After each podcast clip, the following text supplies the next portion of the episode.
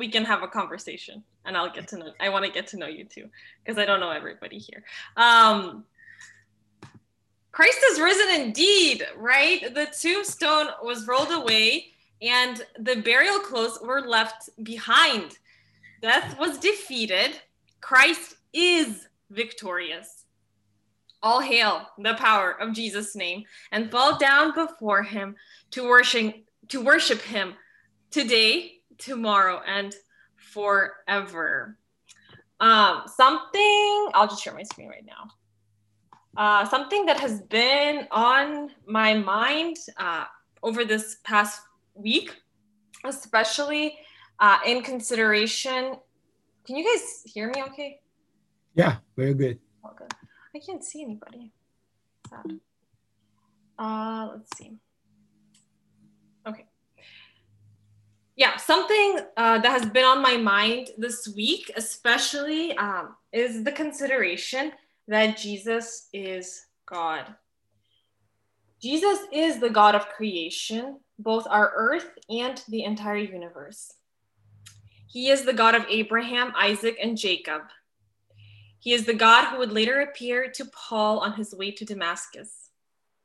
The God who would sit enthroned in John's visions according to the book of Revelations.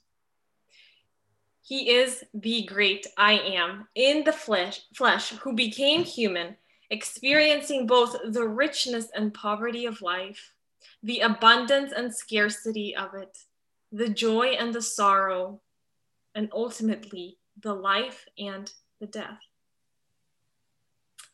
That God, Jesus, took the name of a person, becoming like the ones he created. This is unfathomable to us. We can't fully comprehend because our human experience and understanding teaches us of the representation of power or demonstration of love in a limited way, and it only becomes a glimpse of the fullness of our God.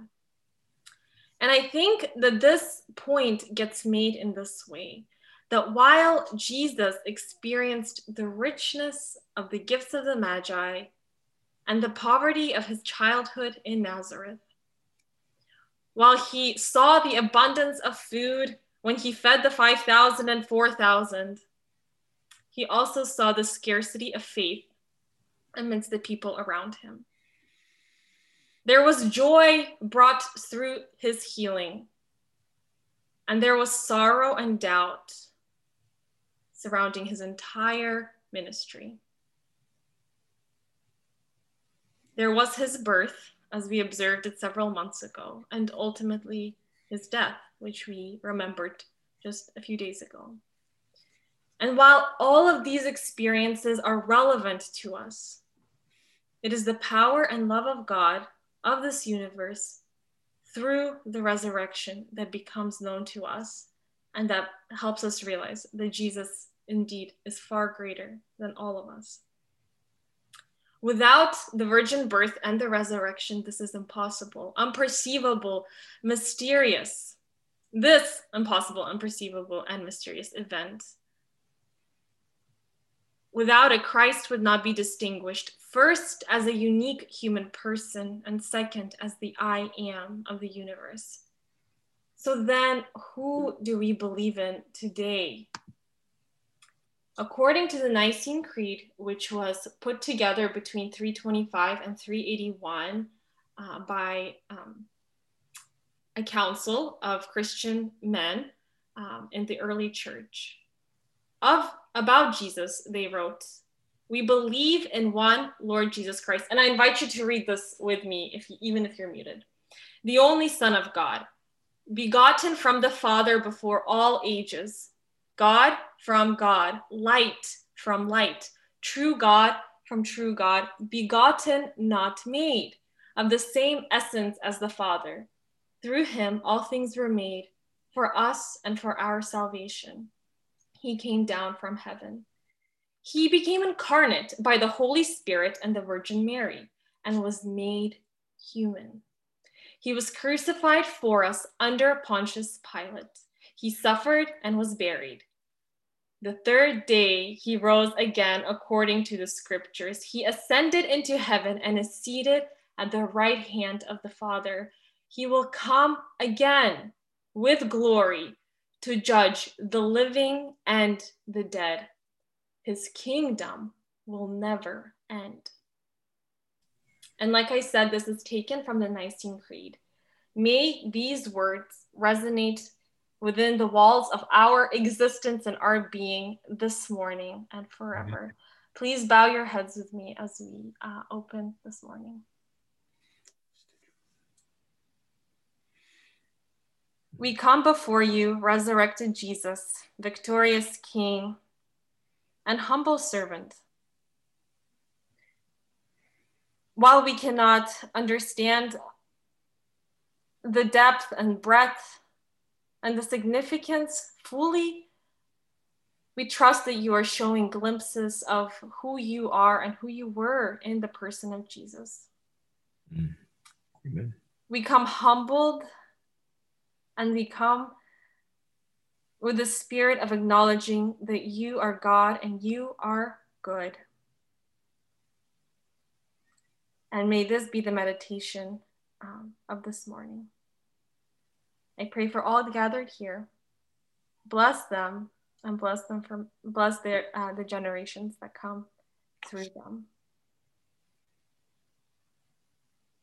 We worship and adore you, our heavenly Father. In your name we pray. Amen. Amen. Praise the Lord. So, as Tommy read this morning from the passage in Exodus, we are going to reflect on the meaning of the fourth commandment. So you guys remember last time we talked about the fifth commandment, and I'm sort of using the commandments as a uh, guidepost for uh, the themes uh, that we're going through probably for the next oh, seven months now. Um, two questions that might come up concerning this Sabbath day are first, what does Sabbath mean, the word, the connotation of it? And what does it look like for 21st century non Jewish communities? So, us. By looking at the practices of Jewish communities just briefly, and more focusing on the biblical portion of it, I hope we can come up with some practices of Sabbath in our lives. Perhaps some that would parallel those of the Jewish tradition, but not necessarily. And perhaps some that would be calls to rhythms that we would like to adopt in our daily lives. Through the process of defining Sabbath, let's consider its significance occurring on the same night as Christ's crucifixion. So from Friday night to Saturday morning. What might the definition of the holiness of Sabbath reveal to us about the place of total rest, which is death, and total life, which is the resurrection. So, if you remember the story when the Israelites were wandering through the wilderness, the Lord provided manna from heaven for five days. There was always a sufficient amount and no need for collection of extra manna for sustenance on the next day. So, whatever you gathered that day in your basket, that should be enough for that night and no more. The next day, it would all go bad and you would have to throw it away. So that was the first five days. On the sixth day, however, the Lord provided a double portion in preparation for the seventh day. On the seventh day, there was absolutely no manna from heaven. And you know what?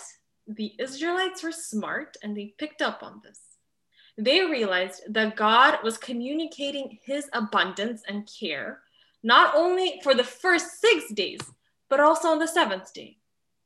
With the delivery of the extra portion, they could take a break from gathering on the seventh day, cease all activity, and observe a Shabbat of the Lord. When the commandment to remember and observe the Sabbath was given, it reflected already the rhythm of God when he created the world. Because if you remember, as it is written in Genesis 2 3, then God blessed the seventh day and made it holy. because on it he rested from all the work of creating that he had done. Placing this verse next to how the fourth commandment begins remember the Sabbath day by keeping it holy we notice the repetition of the word holy. What does holy mean? And how can a day be holy? To keep something holy, as I have provided for you here, means to actively consecrate, sanctify, prepare, and dedicate it. So, what does it mean to remember the Sabbath and keep it holy? It means to observe and remember a specific day of our week, which we have set apart from our regular habits and rhythms, which sustain us, meaning work, school, volunteering, um, internships, all of that. Setting aside time from these patterns and preparing ahead of time so that we can dedicate this designated space for a stillness in which God speaks, sustains, nurtures, molds, and transforms us. That's kind of placing a lot on God, isn't it? Should we be doing that? Should we be placing all of these expectations that God will indeed speak to us? Because more, more often than not, God remains silent. Going back to this Jewish understanding of the Sabbath, the Shabbat is a sign of both God's dedication and appointment of Israel and of his six day creation. It's a reminder that God is good and faithful and full of steadfast love. And th- these three points become reiterated again and again from week to week. But another way, perhaps, to look at this expectation of the transformative nature of Shabbat is the practice of an expectant fee and a wonder of its fulfillment. It's a faith that honors the faithfulness of God who also rested on the seventh day. And it's a faith that trusts that the next day there will be enough. This was the observation of the Sabbath prior to and throughout all of Jesus' life on earth. But there was a Sabbath day that for many did not seem to mean that there would be enough for the next day. It was the Sabbath on which Jesus was crucified. Jesus, the expected Messiah King, who was supposed to deliver all of Israel from the oppression, the ongoing oppression. And all of a sudden, this poor man from Nazareth is hung on the cross next to sinners, pronounced guilty of the greatest sin of all, which is blasphemy, uh, pierced in, uh, in the side to um, fasten his death, and buried in a tomb belonging to a man, just a regular synagogue attender. So, this Sabbath that occurred 2,000 years ago didn't make sense for the people who listened to Jesus and all of his teachings on the Sabbath. Why, why did Jesus teach so much on the Sabbath if he was going to be crucified in the early hours of the morning on that Saturday? So, this technically, this is what it looked like. The Sabbath observation began the previous day around 3 p.m. So, it started on Friday. And that's why we observed Good Friday on the day that the Jewish world was completely still and at rest on the Sabbath, Christ suffered to the point of death, experiencing a complete silence and stillness from movement. So, a thought that just came up. I believe that that was already prophesied on the seventh day of creation. When God rested, he already foresaw the day that he, as the Son of God, would also rest for the creation he created. Amen. So let's just keep reading the Genesis narratives over and over again because I think they're full of richness that we can continue discovering. So, going back to that Sabbath day that Jesus was crucified, interestingly, before the prophecy was fulfilled, we're returning once again to that meaning of Shabbat. The placement and meaning of the word Shabbat came from the root shin bet tav, meaning to cease, to end, or to rest. Applying that to Jesus, Christ ceased to exist that morning as he hung on the cross. In the most brutal and shameful way, his life came to an end. Buried in a tomb, his body lay in total rest, closed off from the rest of the world. For his disciples and all those who believed in what Christ promised, this Sabbath likely was not filled with a hopeful faith that the next day everything would be okay.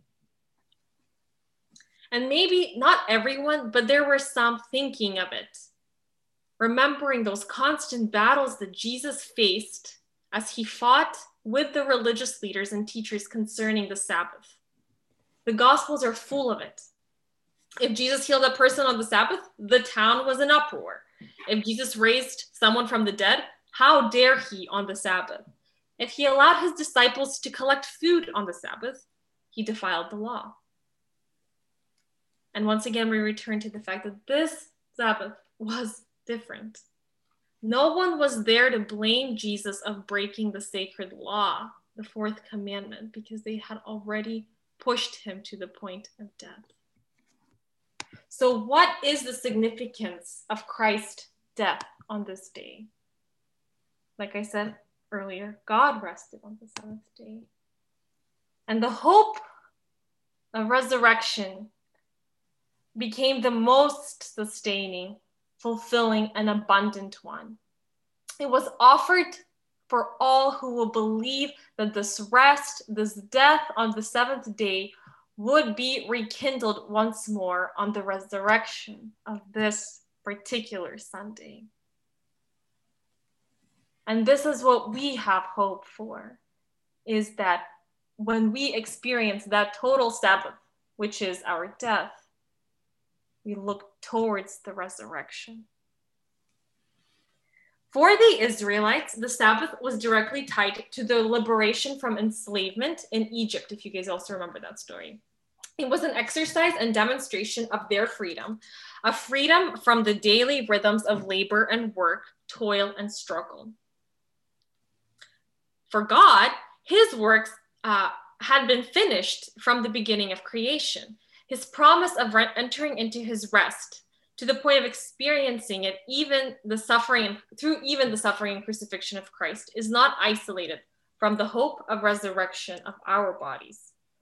So, as the title of the sermon, what is the place of Sabbath in the resurrection? Sabbath is directly linked to the resurrection. As 21st century Christians, we look towards Shabbat as a manifestation of that rest that we so desperately desire. But a lot of the time, it is convoluted by the current social expectation of our productivity. And you know that word. In my own reflections, I see that I evaluate my productivity levels of a specific day so much so that that becomes the first thing I do in the morning is I write out a list of things to do. I bullet point everything that uh, I might forget, and then I sort of distribute things uh, accordingly to see what how can I maximize my productivity. And this is a distraction because as Elder Jerry and Howard every Sunday morning invite us to open up the Bible, uh, the yearly Bible study. That becomes second nature. First thing is my list. So it's a distraction from the word that contorts my ability to notice the steadiness of God in my life. It is God who allows us to live, to breathe, to walk, to act, to work, to labor, to toil and struggle, and ultimately to rest. This productivity really is a distraction and ultimately a lie that tells me that if I rest, I will forfeit the security for the next day. Now, I'm not saying that we need to take rests every day and not work at all. You still need to provide for yourself eventually. If you're not doing that now, your parent, you're depending on your parents to provide for you. But the Sabbath isn't all seven days of creation. The Sabbath is only one day of creation. So let's look at what it means for Jewish communities. Starting around 2 p.m. to 3 p.m. on Saturday afternoons, this this period of a little more than I think 24 hours, so from Friday to Saturday, is interspersed with designated meal times with the entire family. There's an abundance of food. It also includes uh, specific times in which the family gathers together and reads the Bible. And on the Saturday of the, um, the Shabbat, uh, people wake up around nine, um, they pray, and spend the rest of the day uh, eating whatever food is left, making some porridges or soups, and enjoying naps and walks around the neighborhood. So, what might Sabbath look like for us? We're not Jewish. I don't know. Maybe you're already experiencing um, a moment of rest even now. Or maybe you are dreading waking up every morning because of how much you have to finish from the previous night. But know that according to Hebrews, as Tommy read this morning, you are already invited to enter into this rest. Amen. It's prepared for you. And I think that it'll take its own shape very uniquely for each of you in its due time. There is no rush to make it a certain way, but may its offer of freedom, hope, and faith lead you to a place of discovering the love of God in you and ultimately through you, because you understand that after the fourth commandment, we get six more telling us about how we are to treat one another.